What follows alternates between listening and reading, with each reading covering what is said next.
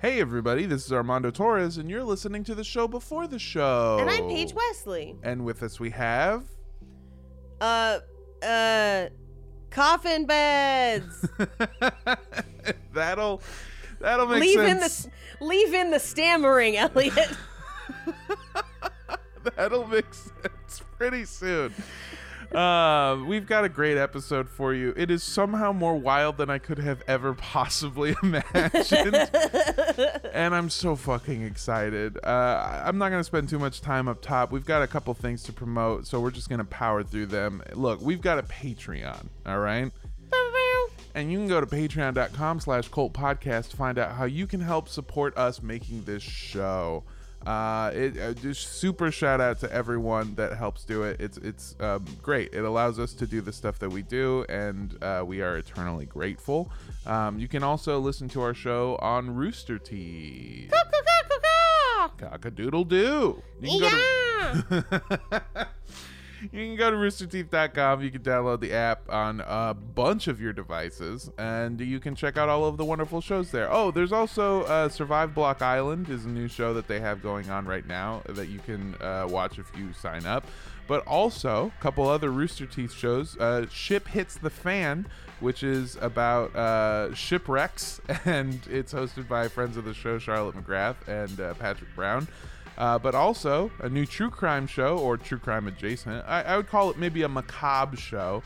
Is 30 Morbid Minutes with Elyse Willems and Jess Vasami. Uh, it is a fantastic fucking show, and you should definitely go check it out. Both of which are available on Rooster Teeth or wherever else you listen to podcasts. Um, uh, Paige and I both have show dates. Go check our social media. Uh, I'm at Mondo Does Stuff on everything. Paige is uh, at Rampage Wesley on Instagram. Yeah, and TikTok and at Paige Wesley on Twitter. Yeah, go check our shit out. But more importantly, we're gonna be going to Panic Fest, baby. Panic Fest, barbecue, horror movies, hanging out in a sleepover with my podcast buddy. Hell yeah! I'm gonna put Mikey's hand in a cup of water and then I'm gonna shoot him. And I'm bad at pranks. just just a regular old car prank. Um, it's just car pranks, baby. It's fine. It's car pranks, baby. It's fun. Yeah, we're gonna be there May first. Uh, is when we will be there. Um, so go ahead and get your passes, your tickets, uh, because it's gonna be a blast, and I Yay. cannot wait. Um, also, uh, we w- are planning to be at RTX on July Woo. 1st. Uh, RTX takes place July 1st to the 3rd. I'll be there for the whole weekend. Uh, Paige is a hot shot, big shot, and uh, she's going to be there for hopefully the first day. Uh, we'll have more information as time kind of you know gets closer. Uh, but yeah, go to RTX2. Badges are on sale now. It's going to be very fun, and uh, that's all the stuff I had to plug. We're good to go. Let's get into this fucking episode because I need everyone to like. Oh, you ever watch something and then you're like, I need everyone to watch this because this is fucking crazy. That's what this episode is. So Yes. I am so excited. Without any further ado, let's hop into the show. Hello. Hello. Hello. Hello. Hello.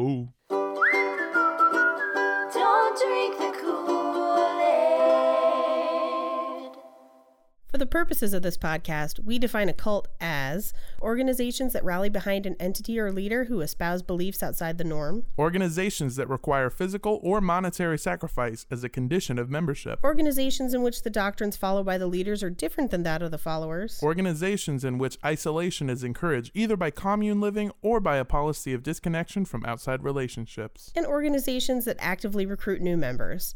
All cults might have some or all of these traits, and as always, These are our opinions. Thank you for tuning into Cult Podcast. I'm Paige Wesley. And I'm Armando Torres. And with us, we have s- exhaustion and madness. yeah. Uh, are you still in Northern California? I'm still in Northern California. I'm I'm driving back today. Uh, s- very special thank you to the group of people who were at my show in Santa Cruz on Friday night because they helped me get the tape that is going to the thing that I have to send it off to, the Mhm. special entertainment thing. uh, on try number six. Six attempts, and they made the last one successful. Uh, it was very, very. I like a weight is lifted off my shoulders. For I, I we talked about this a little bit. I am I'm applying for a thing, or rather, like someone saw me at a thing and asked me to apply for a thing, and it's a big thing, and it'd be really cool if I got it. So I had to make a tape, and I've tried taping the last nine sets. Of those nine, have only successfully been able to tape six of them, and of those six, every single one has been ruined by something different. So like the first one, the room was too big, so like the even though it was a full crowd, the laughs sound really far away. Yeah. Uh, and the camera had to be kind of far away.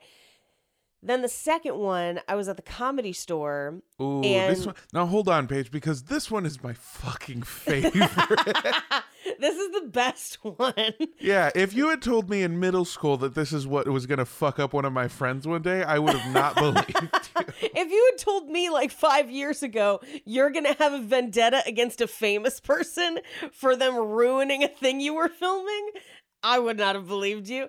Uh, so I had just gotten back from South by with Roast Battle and uh, needed to get this tape. So I, I called the people at Roast Battle or texted them and was like, "Hey, can you guys help?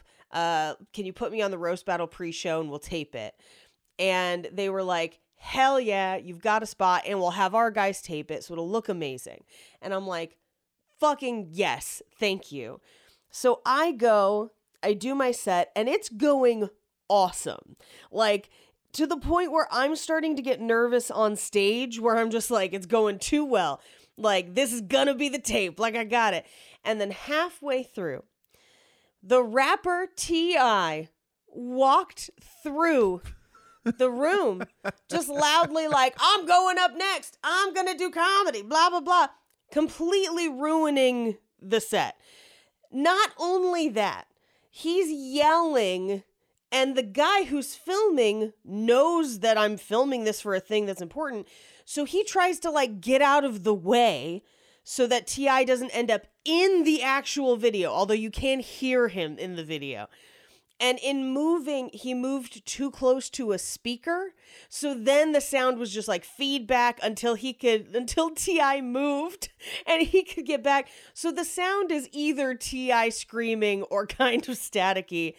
And then T.I. proceeds to go up on stage long enough that we had to send someone up there to poke him from behind the curtain to get downstage.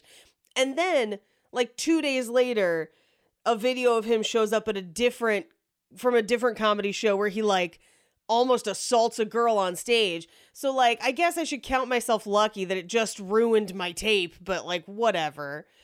Yeah, there's also there's also a new video that came out I think yesterday of him Oh, performing at a giant stadium and getting booed.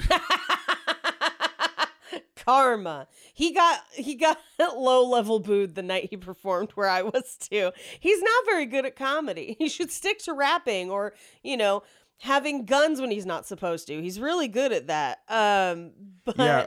So uh, I just looked it up. It was Yeah. at the he was performing at the Barclays Center in Brooklyn. what a fucking venue to get booed off stage. Holy Oh. shit.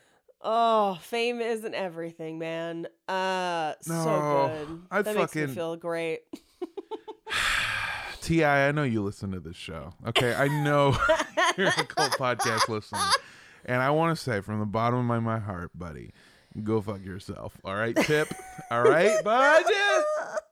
You want to know the best part about all of this? What? He comes up to the song "No Mediocre,"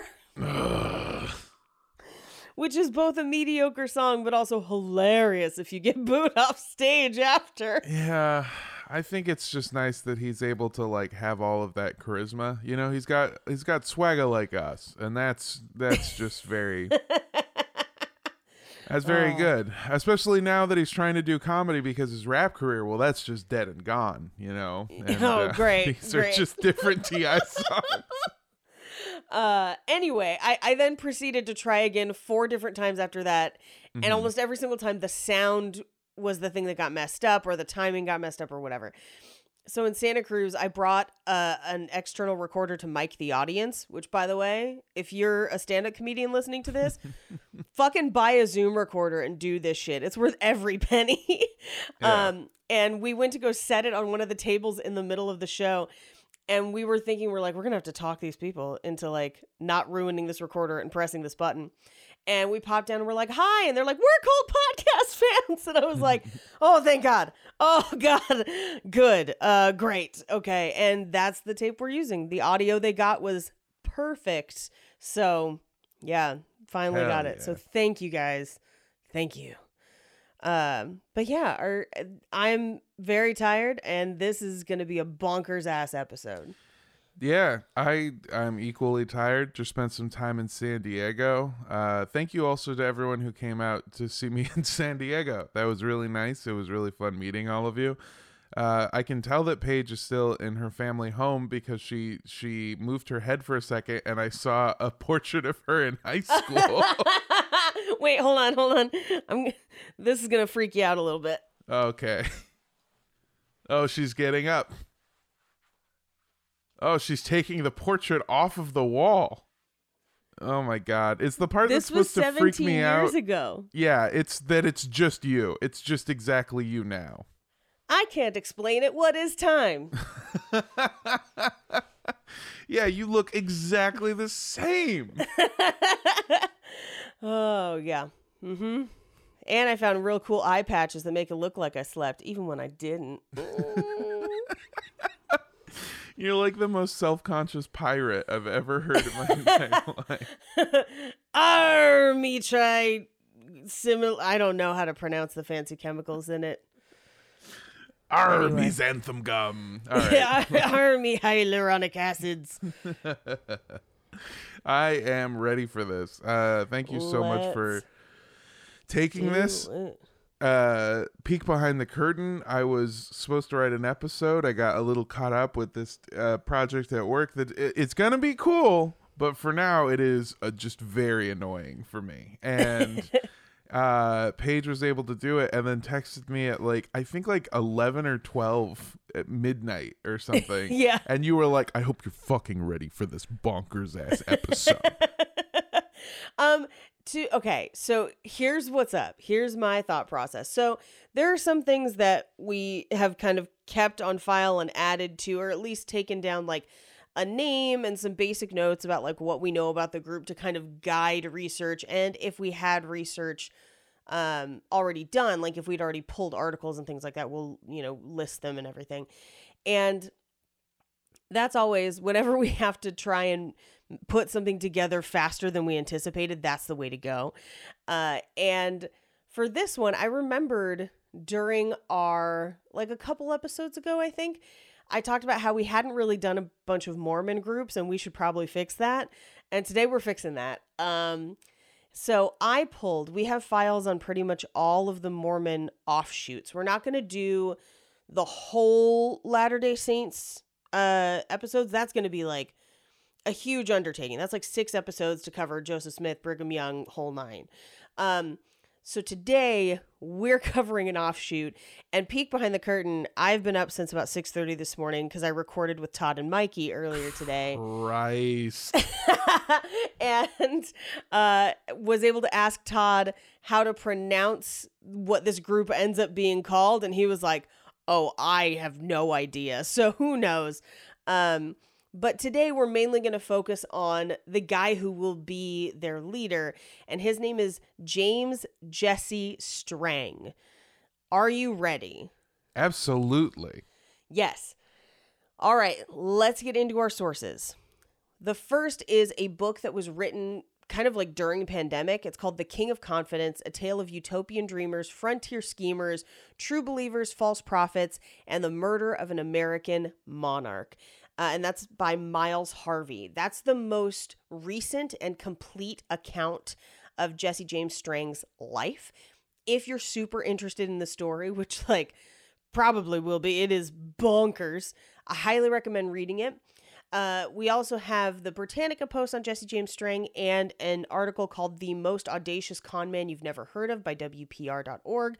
But most importantly, and one of my favorite sources, is we actually have an academic lecture from the Chautauqua County Historical Society and this is this lecture is like 30 years old. So I did have to kind of temper the information I had with the stuff from Miles Harvey's book to kind of piece together what is the truth and what's the most accurate. Um, but that lecture is called The Amazing Life of James Jesse Strang, and you can find the actual like transposition of that lecture along with slide notes. And it was like old timey slide projector slide notes. So if you want to track that down, highly recommend. It's it's uh like a 30 page read or so, which is not too bad. Um, but I do recommend Miles Harvey's book is really good and really interesting. So if you have the time, definitely read the book. Um, also, and this is completely unrelated, but some of you who've been with us since the early, early days may remember the lost episode 17 and 18. Specifically, lost episode 18 was Lifespring and the Children of Thunder. Now, we had not been able to go back to it because we weren't supposed to talk about Lifespring. Mm-hmm. Um, we will eventually do it again. Um, however, last podcast on the left right now is doing a multi-part episode on Children of Thunder, and because they will have released first, that means eventually we can come back and do it. But in the meantime, highly recommend their Children of Thunder series, also a Mormon offshoot definitely worth listening to. So, are you ready to get into our episode on James Jesse Strang? Absolutely. Sweet. One note that I found at a couple different sources before we get into anything. Uh, I've called him so far in this episode James Jesse Strang. That uh, is what most historical documents refer to him as. Some, uh, and some of the accounts, both the Historical Society and then Miles Harvey hints at it. Uh, some hint that his name was actually Jesse James Strang and he changed it to James Jesse as a teenager. And at first, my thought was like, is it because of Jesse James the Outlaw? But it turns out this guy lived before Jesse James the Outlaw. So I don't know why. But because most accounts list him as James Jesse Strang, that's what we're going to go with. Hmm. So, yeah, yeah. He's a weird dude. That's not what I thought you were going to say when you said uh, one note that I found while researching. I thought it was going to be like one note I found while researching was like turn to page 69 and then there was a drawing of a dick on. Nice. oh yeah, fuck yeah. I don't Ugh. this is something that I- uh, I've seen before. We were um this is recently too is we were re- I was researching for an episode on a person uh and they also did this where like their name is uh I think it was like Gregory James something and sometimes they go by James Gregory something I don't know I like I've all I'm saying is it's weird that we both discovered a situation like this in the same week for the well, same especially thing. because that was the one that was originally scheduled to go today. Yeah. Yeah, okay. That doesn't surprise me with that one. Like knowing kind of what we're talking about for that episode that's taken a little more research. Um, I'm excited for that though. So, James Jesse Strang was born March 21st, 1813, in a town called Scipio in Cuyahoga County, New York. And he was the middle child with an older brother and a younger sister. And when the children were still very young, their parents moved them to Chautauqua County, right in the middle of what we have called on this show and just historically in the study of religious groups. Uh, it's referred to as the burned over district, essentially like revival central. Um, and reportedly, as a child, James Jesse Strang was fascinated by revivals, but didn't necessarily claim any specific religion or denomination and didn't necessarily even believe in God. He was a perpetually sick child. So sick, in fact, that one time his parents were convinced he was dead. So convinced that they made a coffin, or had a coffin made, I should say, dressed him for burial. But when they went to place him in the coffin, he moved, signaling that he was still alive. So then they just had like a kid sized coffin hanging around their house with a kid who just I guess refused to die. I oh my god. At that point you still got to have the funeral, right? Like you don't bury the body, but it's like I'm not getting that we bought food for this, dude. See, I think you keep the coffin and use it like a race car bed. Like now he's got to sleep in it. yeah.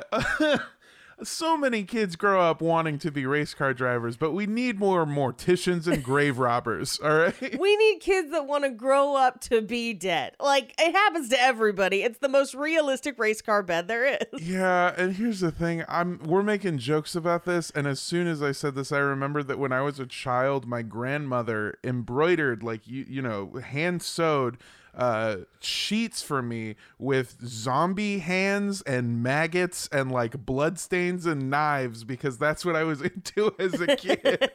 and I'm like, fuck, I would have loved a coffin bed. Yeah, absolutely. With just like a giant pop collar so you could just like raise out of it every morning. absolutely. That's oh my god. Okay, see, I started out making fun of it. I love the idea now, and I'm full force into it. You know, there was a debate, and I can't remember what movie it was for, in either Horror Virgin or Romancing the Pot about having a, a coffin shaped shaped coffee table. And I was like, hell yeah. Like, oh, I know what it was, Blackula. where where they're like buying a bunch of antique furniture and they're like coffee table and I was like yes give me a coffin shaped coffee table someday when we have an office it'll be Yeah, and it's you know what? I'm just gonna buy a real coffin. do it get them at Kirkland Kirkland brand coffins get them at Costco they're cheap No, man, I need one of them Kill Bill motherfuckers. You know, like the flat old Western the old wooden Western- coffins. See, here's what I want though. You want the the door of it to like split open because you know how normal co- like new coffins, half of it opens so you can see like the top half of the body and then Yeah. you close it or whatever. You want it to do that so that on that side that opens, you make it a bar so that you just open that side of the coffin and grab cold brewskis out. And yeah, this That is a is- brilliant idea. That is pretty sick, but I am now realizing I misused coffins. I thought you were just supposed to open the bottom half. Damn. For for a viewing. I'm Like now that grandpa's dead, we can finally see what that dick do. Oh, Grandpa, you will be missed. You will be uh, six feet under and eight inches up, my boy. I love you. Oh God. Anyway, so understandably, uh, James Jesse Strang was a weird kid, yeah. Oh yeah. A little weird. Yeah, dude, you Um, you fucking he took an extra long nap and his parents were just like he's dead. And the thing is dead. you don't just like plan a funeral without accepting a small amount of your child being dead. So now you just have to live knowing your parents are like, yeah, no, I'll get past that. I will. yeah, I done it once. I'll do it again. we will move on. We will survive. We've got the coffin in the fucking garage, dude. Whenever you're ready, we're good. We're just we're not gonna not eat the these funeral potatoes, which by the way is a real recipe, supposedly Mormon in origin. All right. They serve it at Cracker Barrel. When we go to Kansas City, I I will make you eat some. It'll I will great. eat some. I'm just upset at the thought of a dish that's only served at funerals because that means that's that's got to be somebody's favorite dish. And there's just one Mormon kid that's just like, "Come on, grandma, dude." I poisoned half the town, but I can eat as many potatoes as I want. it's kind of like a it's like a hash brown casserole that they kind of cook down with a little bit of like chicken stock and cheese. uh-huh. And it's so good. This sounds shockingly like hot plate to me, but all right. It's not quite like hot dish. It's not as liquidy as that because as they bake it over and again, it kind of re-solidifies. So it's almost just like the most flavorful hash browns you've ever had. Hmm. All Yeah. right. Well, fucking tell that to Waffle House, bitch. Anyway, let's. We're uh, gonna Pepsi challenge it. We're gonna Pepsi challenge it. I'm fucking down. Uh, so weird kid. Parents, you know, grappled with his death. Um, he kept a diary almost exclusively in a code that he made up himself.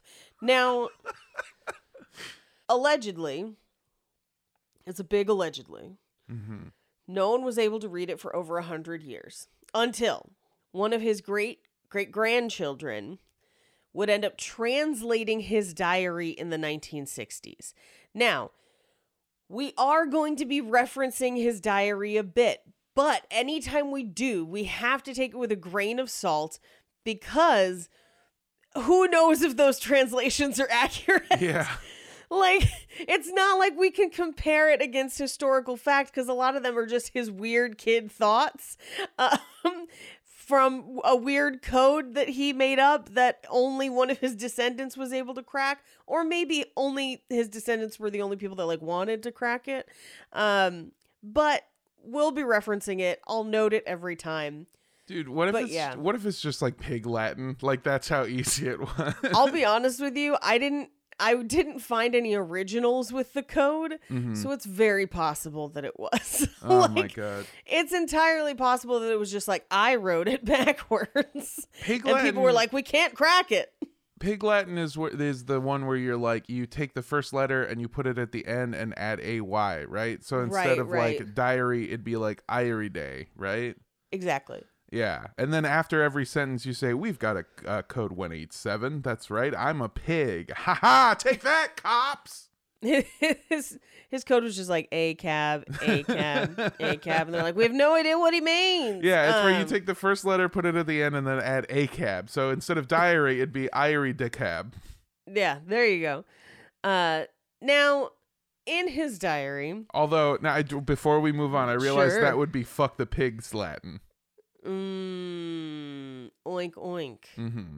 Now, despite allegedly enjoying revivals by all accounts, in his diary, grain of salt, he writes constantly about how much he hates church and how anti church he is. But he does note that he likes revivals and he seems to really enjoy revivals for the pageantry and the fame not necessarily the religious aspect at all. In his mind, it's like these people seem important and this is exciting. And all of these people are listening to this one person, and I want that to be me someday. So he grew up, and in 1831, he moved to Randolph, New York, where he became a school teacher. And if you're keeping track, he's 18 years old at this point. And he started with about seven students but this would be short lived because it wasn't long before the town had some unsavory rumors about him. Allegedly, he was romantically involved with a local woman named Mary Torrance, but there's only one problem. She was already married at the time, and not to him. Oh Yeah. shit! yeah, yeah. James isn't here right now, Mrs. Torrance. um, Yeah, it does. It gives the whole finger thing a much weirder vibe. now when people confronted him with this information and they were like hey uh people have been saying people are saying they're all saying Mhm. i hear it everywhere the Mhm. toilets flush wrong way uh people were saying that you are involved with mrs torrance and he admitted that he and mary had made out a few times but he had no intentions of dating her because he was too busy starting a local debate club. what the fuck? Oh my god! That was his actual excuse, which is my favorite thing ever. Because, like, how bad of a kisser is Mary Torrance that he was just like, yeah, we made out a few times, but, like, honestly, I'm not that into it because I got a debate club to start. What? what are we talking about? Yeah, and already just baseline, you know this dude's a freak. You know this dude's a freak. Like I bet he's even willing to do it while she's on her red rum. You know what I'm saying? No. Who the fuck? Why? Uh, he's into cue cards more than he's into you. Yeah, I mean, th- this is almost like I'd love to finger bang you, but I have to get to choir practice. what? what are we doing? Who Oh are you? God. What madness is this? Yeah, yeah. Uh, unsurprisingly, he left as soon as that school term was over without starting that debate club. Mhm. Um, but he claimed it had nothing at all to do with the scandal. uh, and I, I disagree. I'm pretty sure it did. Uh, but at this time, he wrote a lot in his diary, and I do want to read one of these alleged entries from his diary at the time. Quote I am 19 years old, and yet no more than a common farmer. Tis too bad. I ought to have been a member of the assembly or a brigadier general before this time if I am ever to rival Caesar or Napoleon, which I have sworn to do. What? What? End quote. not wait. Hold on. Not two great role models to look up to. No, my dude, no. Yeah, one of them got stabbed like a whole lot by his Multiple. good friends. Over two dozen. Yeah, uh, and the worst part was that he got stabbed by his best friend Brute or whatever the fuck. Brutus et tu Brute. yeah, it sucks. And the other one was the short guy, so automatically like, pff, fuck that. You know what I'm Hey, saying? short kings deserve love too. All right, Blaine. Where my short kings at? oh, Blaine. Blaine's not a short king. Blaine is an average size king. This Uh. this guy fucking rocks. I, I don't want to be on his side, but it's fucking awesome. He's like making out with married women and then going to a debate club and being like, "Let's debate the sanctity of marriage." Looking out into the audience and like winking, like "Fuck yeah, dude!" He's like, what up, Mary? You on my side. And then going home and being like, why am I not as powerful as Napoleon? like, madness. 19 year old farm boy being like, I, I could be on my way to being Julius Caesar right now if I was just a member of the Senate. Oh like, oh my god. It's so crazy. And this is absolutely the like emotional ramblings of someone that age. I remember crying on my 20th birthday because I wasn't a famous screenwriter yet. 19 year olds are insane, they're crazy. like, it's nuts. Absolutely. I remember crying when I was 18 years old because I when I was a child, I thought by then I would be a dinosaur. and that you'd be sponsored by Monster Energy drinks. Absolutely. Yeah. I don't even here's the th- you know what the sad thing is, Paige? I I can't even remember the last time I climbed a ladder. I was going to suggest that we get a step ladder for Panic Fest. I would absolutely do that. I remember when we were doing the Halloween live show a couple When we years tried back. to do a ladder jump. yeah, I and we got a ladder and I climbed all the way up a ladder that again the same size I had climbed as a child and looked down and went, oh, I don't know about this one Paige. Paige, I don't know about that. When I was a child, I was drinking cases of Monster Energy. I've got health insurance now. I don't know if I can do this. Oh man. Uh, now that's not the only weird diary entry he has for this time because at this time he's like obsessed with becoming a notable figure in history. That's like his biggest thing. So in another entry, he lays out his plans and and by plans I mean like he's thought about this a lot. He lays out his plans for attempting to marry the future Queen of England, Victoria. Uh, two problems with that.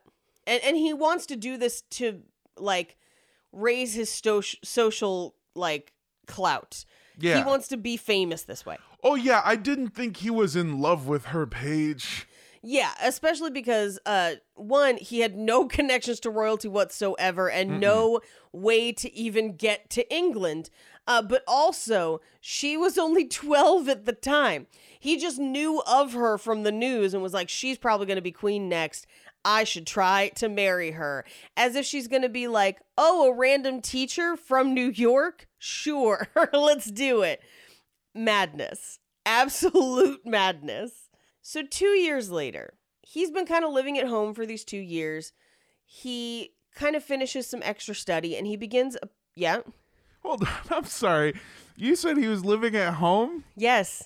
You th- he thought uh, he th- a man living with his parents was like, I got a shot at the Queen of England. I gotta fucking sure. marry the queen of fucking England, for bro. Sure, dude. yeah, I could date these regular. I could stay making out with the married chicks in town, or I could be putting it in the Queen of England. Those are my two options. Clearly, I'm a 10. She's a queen. It makes perfect sense. I mean, I don't want to like. I want to make fun of him, but I remember being a teenager and watching movies and being like, I could probably fuck Sigourney Weaver. Yeah, yeah. I mean, yeah, this is teenage Paige being like, "How can I meet Henry Cavill?" Like, I yeah, get it. exactly. There's a, there's something there's a thing in your brain that's just like, yeah, oh, she's gonna love me. Well, and and he, this is how I know that I'm a much more mature adult is because a handful of times I I know people in my life who have met Henry Cavill or know people who know him and I'm like, "No, thank you." like, "No, no, no, no, no. Too close, too scary." Oh, word? No, yeah. The closer I get to fame, the more I, I know for sure that I'm gonna fuck Sigourney Weaver. Weaver. Yeah, absolutely. But here's the thing. I Here's how support I, this if she's down. That's a powerful ass lady. Yeah, of course, yeah, absolutely. And here's how I know I've matured: is it's no longer about fucking Sigourney Weaver; it's about loving Sigourney Weaver. Yeah. all right. Absolutely. Yeah. I want to make I her support this. happy. I want to. I want her to wake up every morning and be like, "I'm glad. I'm glad that you, as a 12 year old, saw Alien." Oh God. Anyway, so living at home, just Mm-hmm. jerking it to the queen.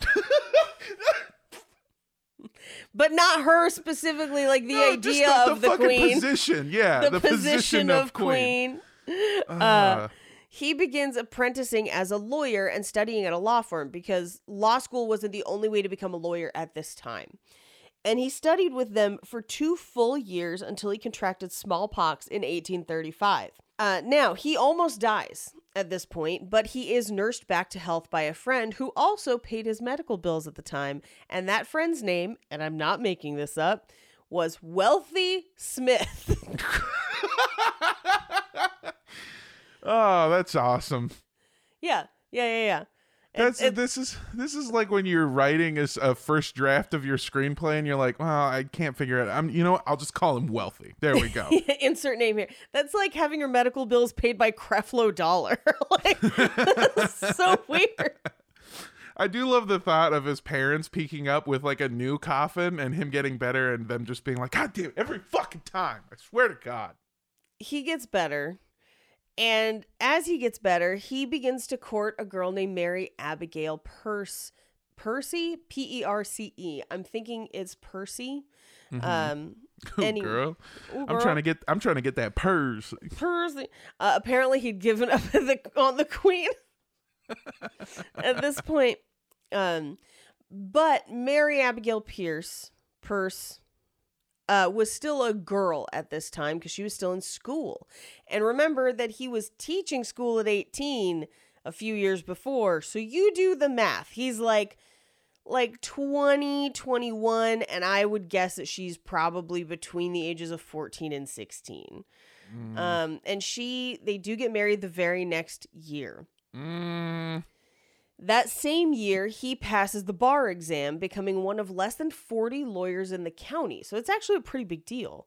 He was basically one of the only options for a lawyer for miles. But unfortunately, Mary, his wife, was ill most of the time and also, like, still probably a teenager. Um, regardless, she soon gave birth to their first child, a girl that they named Little Mary, uh, or basically Mary Jr. all right, that's creepy as fuck. I mean, I, I don't know. I even hate when people call somebody junior. You know, like I, I it's a weird power move. But little Mary, it's Little Mary is somehow even wild. weirder. It's very crazy. And at this point, they stayed where they were, seemingly perfectly happy for about seven years, and actually had a couple more children. But then something changed. And there's a few different stories about what happened. And it's about half and half. Half of the accounts claim that they moved to Burlington, Wisconsin in 1843 because Mary continued to be sick and she had family there. That is possible. But another half of the accounts claim that they basically fled in the middle of the night. And one of the reasons was that Strang had attempted to sell a plot of land in Ohio that didn't exist. Uh, but because it was old times, you couldn't just Google if a place existed. Well, well, hold on. He did like the whole London Bridge bit. Yes, but in Ohio. Okay. I mean, I kind of I don't want to say it like this, but it serves you right if you're trying to buy land in Ohio. Like, yeah, dude. I mean, at the time, people didn't know what Ohio was like. That is true. That is and it was true. They didn't know probably it still sucked. beautiful at the time. Mm, mm-hmm. So, regardless, they showed up in Burlington to live with her family, Mary's family, and didn't answer a ton of questions about how and why they got there. but almost immediately after getting there, they all got sick, and little Mary died. No, not little Mary. Little Mary died. Lil Mary dropped a Damn. sick diss track before she did though. Um so she passed and he threw himself into work to try and kind of cope with the grief. So he actually bought the local newspaper or one of the local newspapers, I should say. And he began lecturing. He also became a Baptist lay minister. Now, we've talked about lay ministers a bunch, but that's basically a preacher that doesn't have a specific church. Somebody who talks good, essentially, is the the like, you know, the, the requirements for being a lay preacher is like Yeah, he's also a lawyer, so like it's proven Right. that he talked good. right. Uh, despite telling everyone that he was still a hardcore atheist. So, like, churches would hire him to speak, and he'd just be like, I don't believe in any of this shit, but uh, the Bible says it's very strange. He's a very contradictory man. Yeah, it's like he sees it as a challenge almost. Yes. So it was through this newspaper and his lecturing that he met a man named Lyman Wight, who's also known as one of the 12 apostles of the Mormon church under Joseph Smith. Now, Lyman brought James to see Joseph Smith preach, and James was hooked. Probably not to the religion part, but much like his childhood fascination with revivals, he was attracted to the perceived prestige and power that Joseph Smith had and he threw himself into it immediately and completely. And a month later, he was baptized as an elder in the Mormon church, and he was encouraged to scout land for a new Mormon community. And scout he did. Well, I've got I've got a piece of land in Ohio if you're interested. It's open. Um, he does scout, and he had accumulated a fair amount of followers when something wild went on in the Mormon church. And at this point, we have to stop our story about James Jesse Strang and talk about it. Now, when we eventually do a Mormon episode or series of episodes, we will cover this in more detail and how and why this leads up to what it is. But for this episode, because it is very important to what happens to James Jesse Strang moving forward in the future, we have to cover the death of Joseph Smith. And this is absolutely one of those things where, as I was doing this episode to try and make it into one episode, I rabbit holed on this pretty hard. And this is what had to make this two episodes. So, Joseph Smith and his death are a fucking wild story. So, in the area of what would become the city of Nauvoo, Nauvoo, N- Nauvoo, I think Kinda- you mean Naboo, Naboo. where the Gungans lived. right, right, Misa, Actually- Misa to be in the Mormon Jar Jar, but um, Misa need my special underwear, and I'm I'm you know what? I'm like eighty percent sure that's accurate. Please don't hurt me if I'm wrong. uh, it's N A U V O O, so I think it's Nauvoo. hmm Anyway, uh, originally it was called Quashquema in honor of the Native American chief who headed the tribes that lived there during the time, which was actually about 500 different lodges that housed tribes. And in 1827, white people colonized the area and murdered a bunch of people and built cabins on what was previously native land. And they just took it by force because history is terrible. And yeah. They're trying to mainline the Poltergeist movie. I get it. yeah, exactly, exactly. And only two years later, that community of white colonizers had grown large enough that the state government determined that they needed a post office. Now, back in the day, you didn't just get a post office automatically. You had to justify a need for it. You had to justify that there were enough people there that could feasibly be receiving letters to have a post office. And so they got a post office in 1829. And in 1832, that town was temporarily named Venus Uh, but it had grown so large that it was in contention for the county seat, which essentially is one of the controlling voting stakes of the county. However, they award that honor to a nearby city named Carthage. So, around the same time in 1834, Venus changed its name to Commerce because the settlers felt that the new name better suited their plans, which is kind of like naming your town business or Moneyville or Jobstown. Yeah, and this I mean we're making fun of it, but we live a couple miles away from a place called the City of Industry. yeah, yeah, yeah. And, and I another sh- city called Commerce, actually. Now yeah, that I no, I was going to say City of Industry and Commerce there too. Uh, and again, this is Nauvoo, Illinois. Uh, So Carthage, Illinois is is the other one. And in 18 Welcome, welcome to Moneytown, USA. But that's more of a Shelbyville idea. Yeah. Uh, Commerce, Commerce, California. So in 1839, the Latter day Saints arrived in what at the time is still Commerce, Illinois, led by Joseph Smith. And they were fleeing from the state government in Missouri. And essentially, to really try and simplify this as much as possible because we have limited time in this episode to cover it.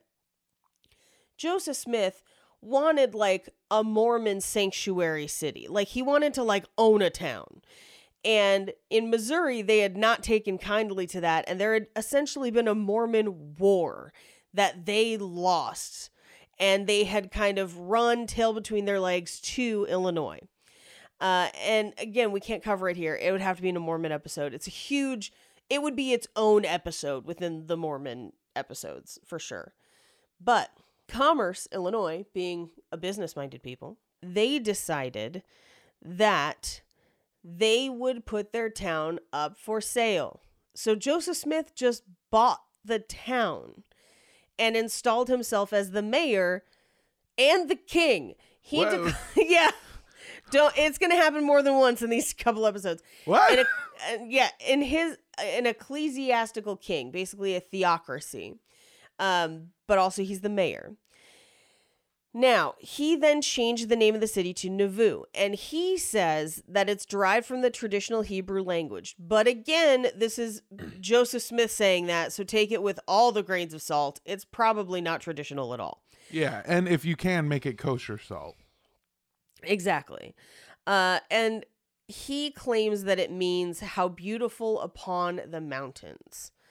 Now, by the next year in 1844, by the time they've bought the town and everything, so 1844, the town's population had swollen to over 12,000, which meant it was larger than Chicago at the time. And almost all of them were Mormons. But not all was well in the city of Mormons. See, as the mayor of Nauvoo, Illinois, Joseph Smith had ordered the destruction of a local newspaper. It was the Nauvoo Expositor. And it was a brand new newspaper created by a group of ex Mormons, ex Mos, as Todd calls them, who had decided to secede from the church. Now, they had only managed to publish one issue before all hell broke loose. That one issue was highly critical of Joseph Smith and the other church leaders, and it reported that he was practicing polygamy and that he wanted to set himself up as a theocratic king, which admittedly is all completely true. Yeah. Yeah, true it's, uh, AF. You just told me he did that. Like I yes, okay. Yeah, yeah, yeah, yeah, yeah, yeah, yeah. Uh, now, in response, a motion to declare the newspaper a public nuisance was passed by the Nauvoo City Council, aka Joseph Smith. Uh, and so he ordered that they destroy the newspaper's press, the printing press. Now, the destruction of the press led to public outrage. Uh, people did not like that there was no free exchange of ideas because remember, most of the people here are Mormons, but not all of them, and it is enough of them to raise some hell about it. And so the city council was charged with inciting a riot, and warrants for Joseph Smith and his brother Hyrum Smith's arrest were issued and then immediately dismissed by the city courts because like he you know he's mayor. Uh he declares martial law and calls on a local legion to protect the city from its own citizens. Uh they don't take kindly to that. Martial law doesn't stick and he and his brother are forced to flee Illinois. They then returned voluntarily to Carthage to face essentially charges regarding to the incident. Now, according to Carthage, the county seat, not only did they basically rule that it was unlawful for them to destroy the the press, but they actually ruled that it was unlawful for them to declare martial law. They called that treason against the state of Illinois. And so Joseph Smith and his brother Hyrum surrendered themselves to the jail in Carthage, awaiting trial. Unfortunately, people did not take kindly to that, and an armed mob of about 200 men stormed the prison. They immediately shot Hyrum Smith. Now, here's the crazy thing these two episodes, this one and the one tomorrow, are going to be a little bit of a case study in how terrible guns were back in the day. And by terrible, I mean ineffective. Because Hyrum was shot in the face. And before he died, after being shot in the face, he was able to call ahead to his brother and say, I am a dead man, Joseph, before dying. Joseph heard that and was like, ah, shit. Tried to shoot the pistol he had on himself because, by the way, they didn't take his guns when putting him in jail. Whatever. Oh, I know. What the fuck? Old timey jail was wild. Yeah, okay. Uh, it's fine. Yeah, new jail won't even let you have shoelaces, but yeah, let this man have a whole ass gun. Whatever. Yep, he then attempted to jump out of a second story window because they didn't have bars on them. He was just a, it was just a second story window. Uh, and he was shot multiple times in doing so, but he actually fell from the window, landed and then died. and it was dying of gunshot wounds, not the window. Like he gets shot about a dozen or more times. It does not take him down. It takes being shot like a baker's dozen of times and then falling out of a second story window to die. God. So all the- this all this is telling me, by the way, is that Joseph Smith is not as strong of a man as 50 Cent is. Okay? Right? We talked about this on Horror Virgin as we were recording this morning. is that is that 50 Cent's been shot nine times? Yeah, 50 Cent got it. shot nine times and then after that did the vitamin water thing. All right? Right? Like you don't get to get shot nine times and then become a business mogul. 50 Cent did. Yeah, 50 Cent did. Now, of course, a mob killed two people in jail in cold blood. So they actually do try five men for those killings. Uh, but those five men end up being acquitted at a jury trial because people hated Joseph Smith so much. They were kind of just like, yeah, uh, I mean, thank you. Got him. Now, here's part of the reason why. At the time of his death, Joseph Smith was also running for president of the United States, Mmm, okay. Making him the first presidential candidate to be assassinated. Oh my god. What? Really? yep. Huh. Now, here's here's something interesting. He was not 100% liked in the Mormon church at the time. There was dissension. People were not super happy. But his death kind of galvanizes people into like a united front where they're like now they're blood martyrs. They're murdered in cold blood.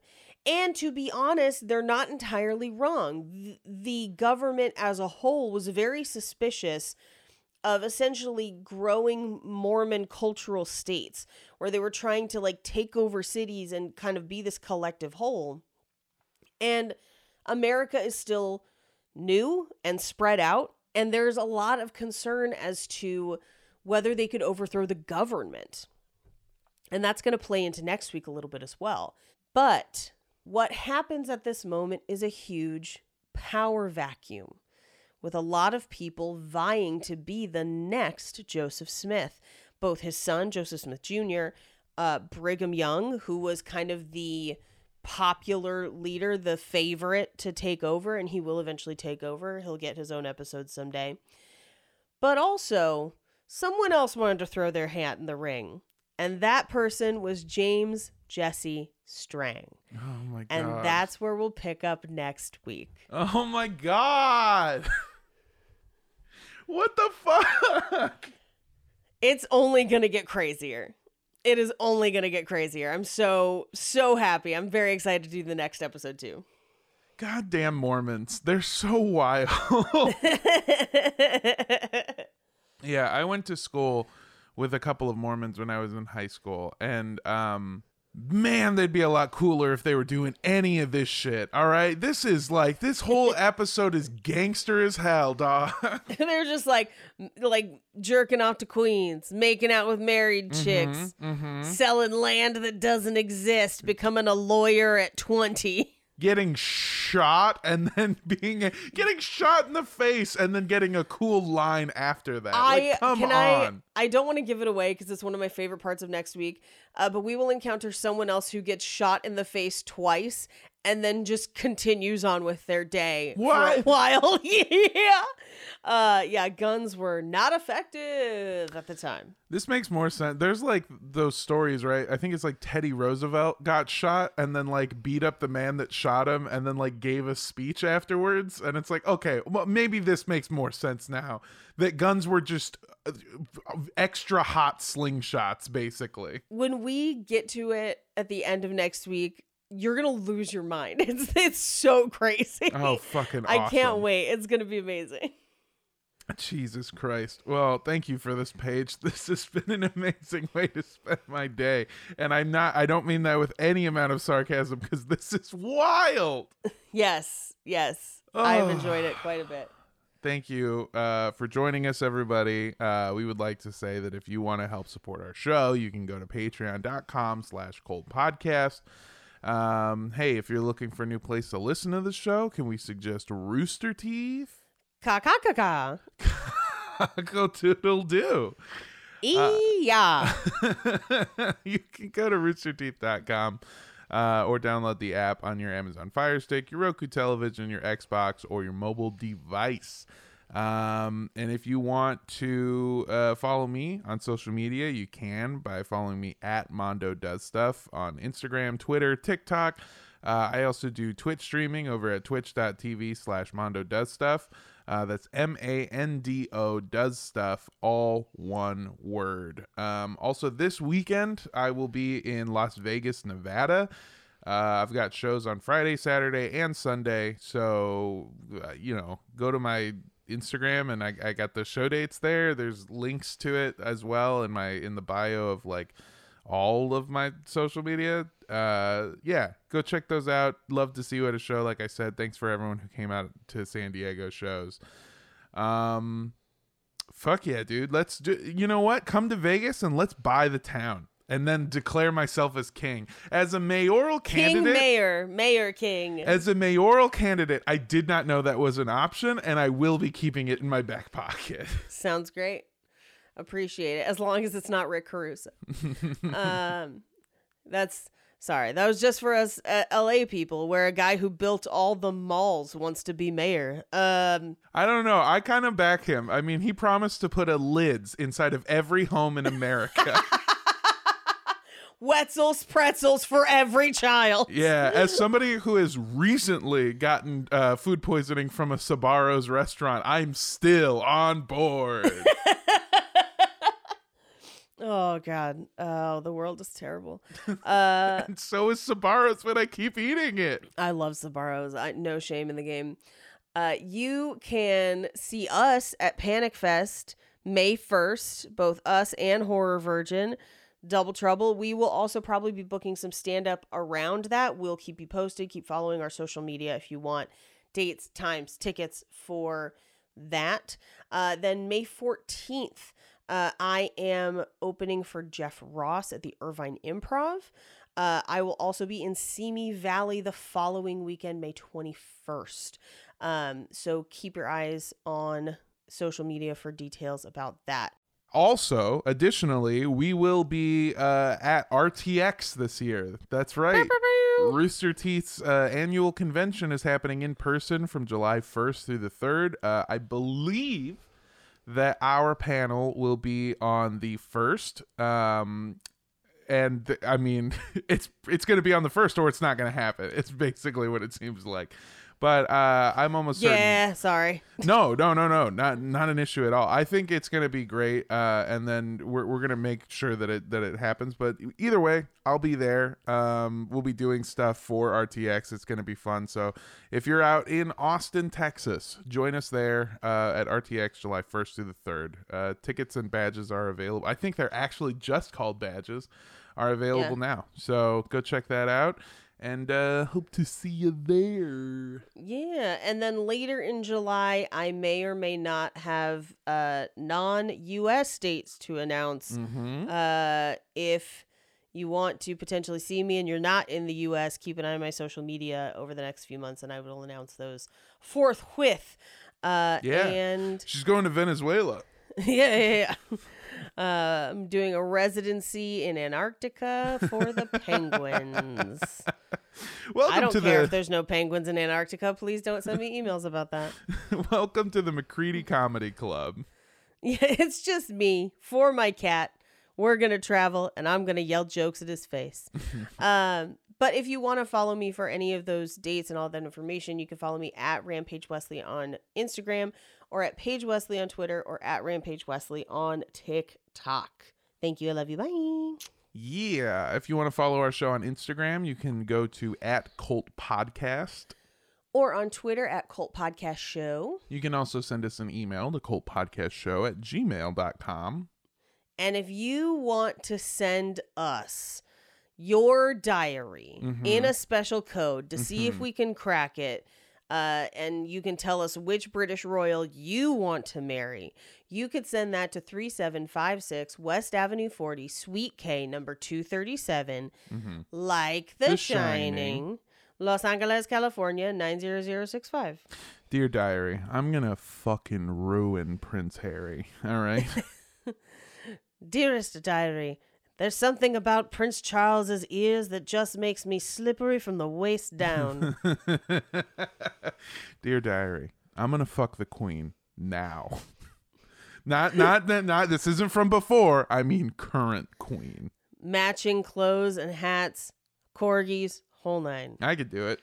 I could do it. you got the charm, you got Yeah. the charisma. You're Yeah. going for speed. oh fuck me. Yeah, I look, I'm sorry, Sigourney, but you know what? This this bird's got to spread his wings and fuck. I don't know if that's how birds do it. I don't think I've ever seen birds fuck. You know what?